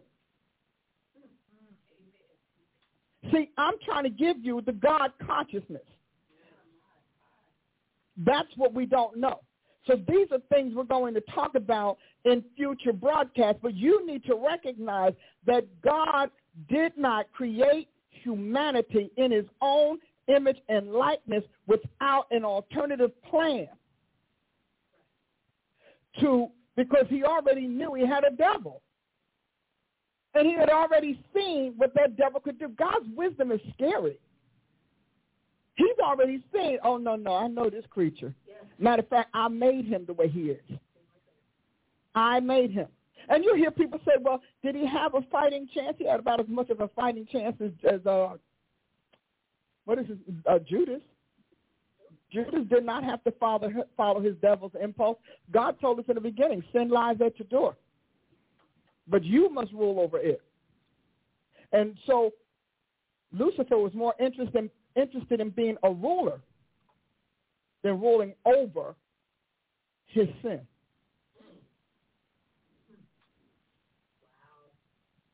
So it has to do with your priorities.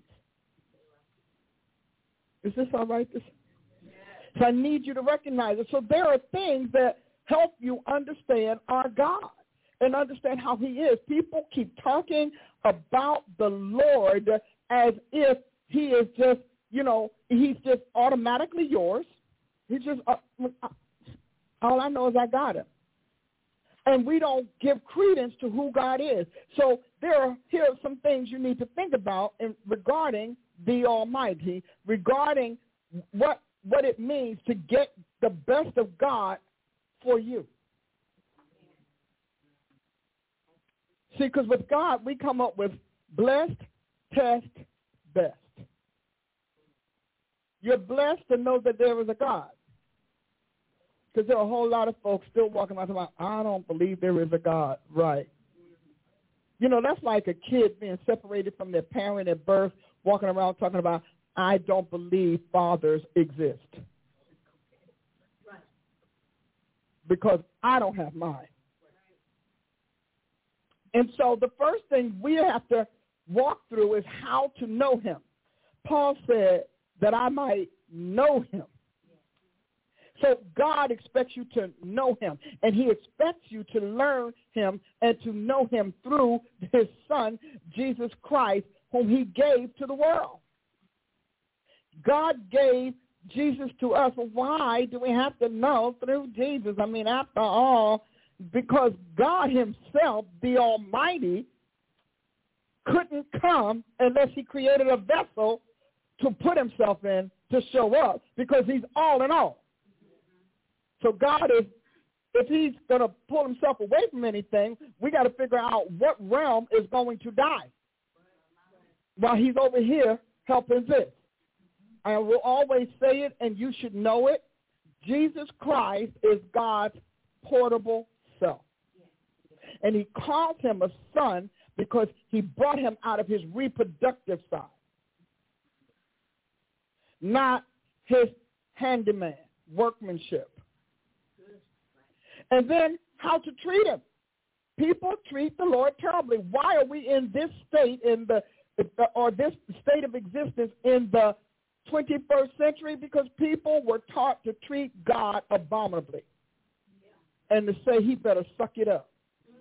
He needs to suck it up. I mean, because he's God and, and I didn't ask to be made and I didn't ask to be here. You know what? I got to be honest with you. God started reproducing everything. He reproduced one seed, Jesus Christ. Jesus produced every seed.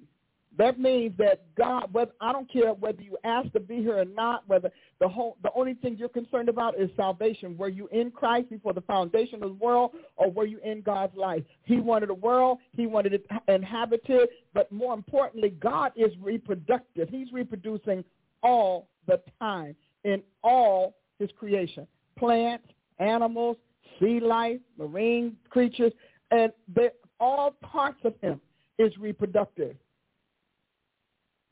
I thought that was pretty good.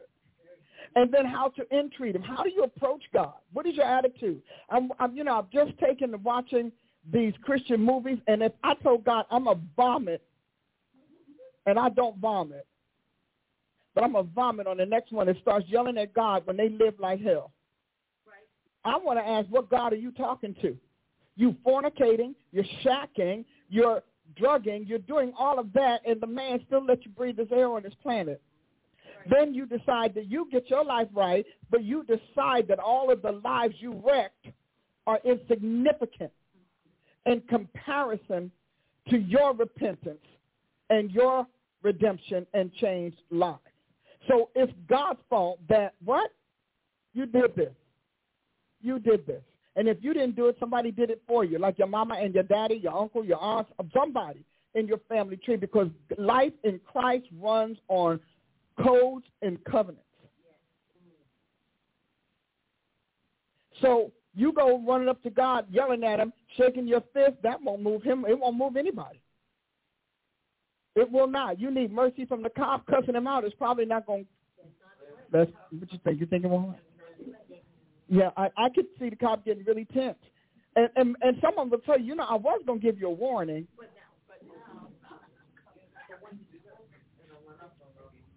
So you have to figure out how do you talk to God? Do you talk nasty to him? Do you treat him like he's your slave? Is he step and fetch, run and get? What do you think of him? Because that's important. Because God said to me, I'm God. I'm sovereign. And let me know, I let you hear me. See, see, somebody got that. I, I opened your ear to hear me. You understand? Because there are millions and billions and trillions of ears I don't open. They're just hearts, I swear. And they think it's them, and I let them because it doesn't matter for what I'm trying to do or what I'm getting done. So the fact that you hear me say anything is a big, big deal. I let you hear me, but you don't talk to me like I'm nobody. And let me know, because, uh, you know, well, see, when you are an apostle and a prophet, God really hammers down on that because, you know, you've become, you've brought into his archives, you're brought into his communication streams, not just a word now and again. So he's talking, he said, Mm-mm. and let me know one day, you don't talk to me like that, and you don't treat me that way. He said, now, I won't tolerate that from you. So when God opens you up to hear, you better know you better know he is serious. Mm, talk, that talk back. He said, you don't talk back to me. I'm God. I let you hear me. I let you know I exist. Because remember, I got two-thirds of the planet that's still asking questions. Humble thou me, Lord. He told me, he said, you don't ever treat me like that. And I told him, I won't because you don't deserve it. How to view him. Your perspective of God has everything to do with how God will treat you and how he'll respond to you and react to your stuff. It has everything to do with it. I just want you to understand because people, well, I just see God as wind. Okay, so when a storm happens, you and God are interacting. Got that. Well, I see God as fire. Good. Well, go home, light your fireplace. Okay? Because then you can see your God. Isn't that something? Well, I see God as a flower. All right, well then go in the field or go to the, the supermarket and get yourself a little bouquet and enjoy your God. You, you you realize that sometimes we have got to answer a fool according to their folly. And then here's the real running thing. Your flower's going to die, so did your God die?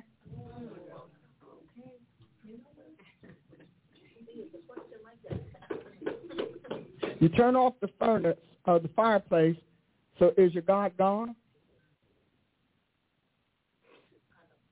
You see? And before Christ, that was not only common, that was compulsory because nobody knew other than Israel, and they didn't appreciate it because they didn't have that inside stuff. You know, the Holy Ghost is the inside man. He's inside you, and he's inside everyone else. And so your perspective of God, then you have whole nations that say, well, I just believe God is bird, the child, whatever. So when they die, so your God has to reincarnate for you to believe in reincarnation. Right. So four, how to view him is important because the way you view God has everything to do with your hope and your expectations of him. So if you view God as a God that's cruel, you will have cruelty. Now, it's not because God is being cruel to you. It's because God's not intervening. You believe he's cruel. He's like, well, I'll let my cruel one handle you. Mm-hmm. You think God is mean? You will find out you cannot get away from meanness in your life. Because the, the only power bigger than the spirit of meanness that you have been moved by and that you're charging him with is him. So he's never going to do it. You know? You think God is an angry God? Don't worry about it. All you'll meet are angry people. Everybody's angry because that's your God. You named the God you have faith in.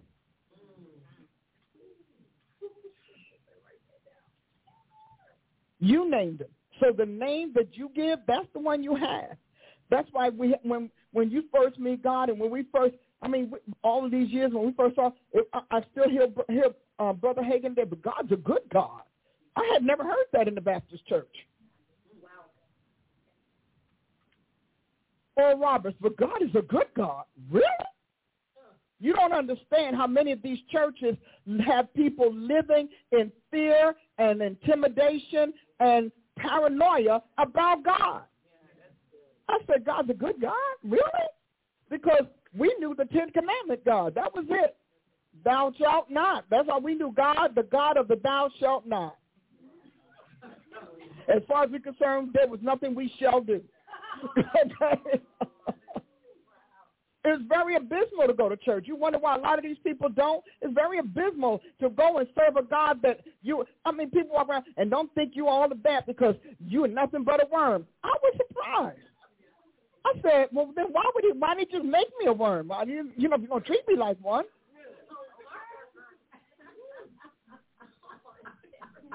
Why do you think all of these other religions they they they get to either do one of two things: oppress you like that, or deceive you into a fairyland, fairy tale version of God.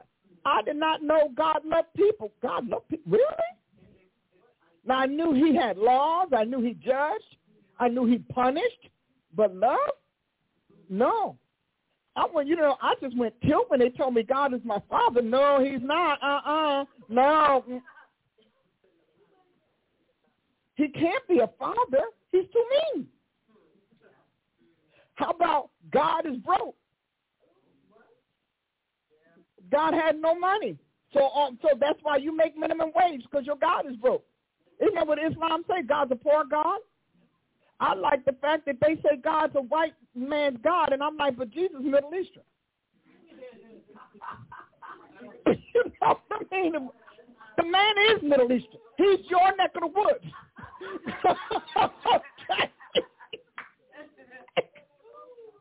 what are we talking about? So your view of God has a lot to do with that. And then there's how to believe in him. How do you believe in God? Well, I just laid out some of my beliefs. Jesus had to tell me. I told you, my, my, I raised in a house where they said if you hear somebody call your name, don't answer because it's death. So I didn't answer when God called me. I had nothing to say because I was scared I was going to die. So God, Jesus said to me one day, so the next time you hear, he said, answer it and see what happens. I'm talking to Jesus. Don't know I'm talking to Jesus. I'm about to obey Jesus, and I'm scared. So a couple of days went by, and it started again because he called me by name. The Lord actually called me by name. He's called me Paula.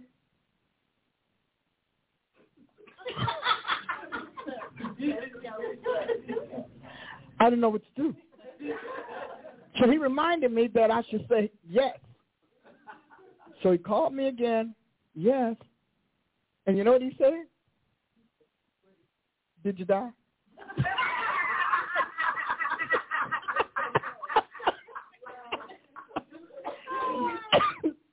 and so I finally realized that Jesus can talk to me and I can live through it. Okay, well, you think about Israel. No, don't let them. No, uh-uh. Don't let them talk to us again. Don't let them hear us because we're going to be dead how to get close to him. That's a whole session and whatever in itself. But we have to find out how to get close to God. We have already learned that cussing him out is probably not going to work. Accusing him of all your family woes, not going to work. Living contrary to his life, not going to work. Sinning, killing, fornicating, yeah. He tell you when you do that, I distance myself he distances, which means he closes the shade, closes the window, and puts up a wall between you. And then how to be trusted by the Lord. That, that's a, a whole bunch of stuff. And lastly, how to be used by God.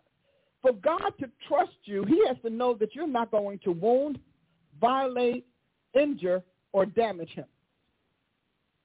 Well, a lot of people are out there, yeah, but not everybody's trusted with his truth. Not everybody's trusted with, which is why you're in a church that where they don't tell you the truth. Wow. They're not trustworthy. While you're in a church that has turned to darkness, they're not trustworthy. Just because God allows somebody to start a church and maintain it doesn't mean he trusts them. He's just using them. The question is, what is he using them to do?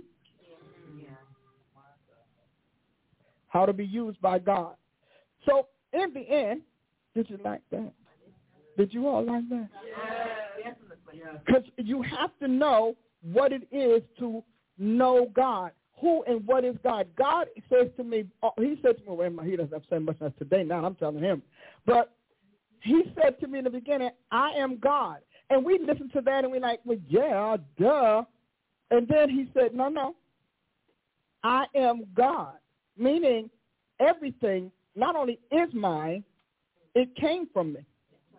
So I have access to everything. Everything. That means there's no heart or soul I can't touch or turn. Not one. There is no life I cannot rescue, save, or destroy. And the problem is we want God to be the good God. Well, see, God thinks everything he does is good. So, you know, he already got that worked out. You know, God, a, a thousand people died. Yeah, that's good. Uh-huh. The angels in heaven like, go ahead, most high, do it, because you know you suffered a lot. They treated you dirty. They lied on you. They robbed you. They killed your people. They did, and he goes. They, the angels are telling God, go, God, go, and we're like, that's a devil. So you're not going to get close to God if you keep ascribing His works to his adversary as if his adversary is an independent, uh, independent agent. Satan is not an independent, uh, independent agent. He is a fallen angel on work release. When God is finished with the season, we're going to have a season where Jesus takes over and all this other stuff is going to go push back in the background and it'll start being underground stuff again because that is what God is. And hear this, because as I wrap this up, I need you to keep this in mind. Jesus cannot let Satan have a win that will destabilize him. So when it looks like he's won, he hasn't won. He's progressing in the commission or the campaign God gave him in that generation. He can't win. And so God took the power of wind from him. He took the faculties of wind, the consciousness of wind, and all he has is a passion to recover. Does not have the power to recover. And you've got to know that as the elect. Now, to the folk who are not saved, he has all rights. He is not doing wrong. He's doing what he ought to do because that's why he's in existence. That's why he's out of his prison. Work release. But we, as the people of God, have got to shift our attitudes. And we're going to have to become as Jesus is. Remember, we said, as he is, so are we in this world. Did we not say that? As he is, so are we in this world. We have got to be like Jesus. We've got to think about what does it mean to be the first offspring of the Godhead? What does it mean to be the first son? Not the first son on earth that's cursed, but the first son on a curseless world, on a deathless world, on a literally holistic omnipotent, unable to be uh, to be invaded world. What does it mean to be the first son of an impervious world? That's a different thing because we're born fighting death, and he's born manif- manifesting, stewarding death. What does it mean? When you look at all of the people who sold out, they sold out because this is their only world and they don't understand the power we have as offspring of the God. I hear you, girl. Uh, any comments? You want to make a last minute comment or announcement? She said no. Now, for those of you who are here and who are in Tulsa, Tulsa area, Oklahoma area, I will be speaking in Oklahoma City on for the Freedom Rally. And Ashley's going to see to it that you have all the information, but I'm one of the very huge lineup as the um, 26 with General Flynn under and uh, with General Flynn and uh, Jackson Lahmeyer, who is a candidate for office here in Tulsa. So if you're here, you want to get more information, either go to my website or you can, you know, text Apostle Ashley or call 877-419-1299. Please call. Why don't you all use our phone? 877-419-1299. We have real people who answer, the phone. Isn't that wonderful? Because a lot of times you don't, people don't know that we've changed. We've done amazing things here at the embassy. As I wrap this up, I want to encourage you to play this and listen to it again and again and after you listen to it, share it with someone so they can understand and know their God. And on top of that, I've just given you some amazing codes, some powerful codes that will increase your intimacy with the Almighty, that will bring you into God's presence, that will lay the foundation for you and the Lord Jesus Christ to get up close, cozy and comfortable with each other. So sow a seed. When you get powerful revelation, you know, Paul said it, when you get spiritual truths, then you should want to share your material bounty. So sow a seed. Uh, Rachel has it on the screen. You can sow to us.